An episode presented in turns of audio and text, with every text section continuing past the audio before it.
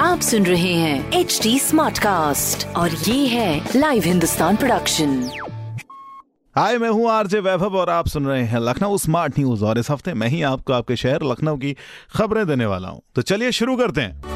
खबर नंबर एक, लेसा में ओटीएस यानी वन टाइम सोल्यूशन स्कीम के रजिस्ट्रेशन की लास्ट डेट 15 अप्रैल तक कर दी गई है, जिससे कंज्यूमर 15 तारीख तक अपना बिल जमा कर सकते हैं। खबर नंबर दो की बात करें तो कोविड के बढ़ते मामले और सैनिटाइजेशन की बढ़ती मांग को देखते हुए नगर निगम ने 310 हैंड हेल्ड मशीनों की व्यवस्था की है, जिसमें से 110 मशीनें नगर निगम पहुँच भी चुकी हैं, जिन्हें आज ही फ़ील्ड में भेज दिया जाएगा। खबर नंबर तीन की बात करें तो सीतापुर रोड स्थित एटौंजा और रायबरेली रोड स्थित निगिहा टोल पर वाहनों की गिनती में काफ़ी काफ़ी कमी आई है। पिछले चार दिन में इन दोनों टोल से करीब 30 से 40 प्रतिशत, यानी बीस हज़ार से भी कम वाहन गुजरे हैं। ऐसी खबरें आप सुनने के लिए पढ़ सकते हैं हिंदुस्तान अखबार। कोई सवाल हो तो ज़रूर पूछेगा on Facebook Instagram and Twitter हमारा हैंडल है एच टी